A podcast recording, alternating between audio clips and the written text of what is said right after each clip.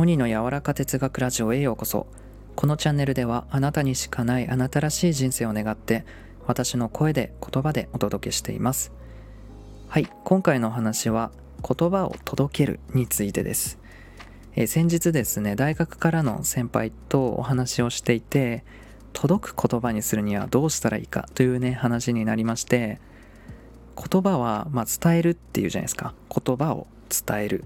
うん、だけどこの伝えるだとね自己満足という属性があるなと思いまして、まあ、一方でね言葉を届けるというのには何、まあ、て言うか魂とか命があるなと思いました。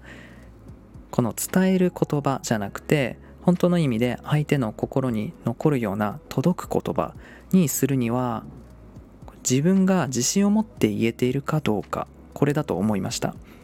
自信を持って言える言葉には重みがあります。でも本当にそう思ってない言葉っていうのは軽いし弱いですよね。うん。そう言葉にはね質量があったんです。そして自信のある言葉質量のある言葉っていうのは体験から生まれたものである。そう私は思いました。やっぱ体験するとね自信持って言えるじゃないですか。だから自分の言葉を磨くには実践が必要で体験が必要ですよね。というねお話ですね。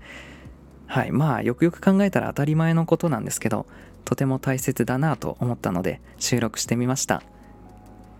はい。今回のお話は人の心に届く言葉。それは体験が伴っている。そんなお話でした。それでは皆さんいい夜を。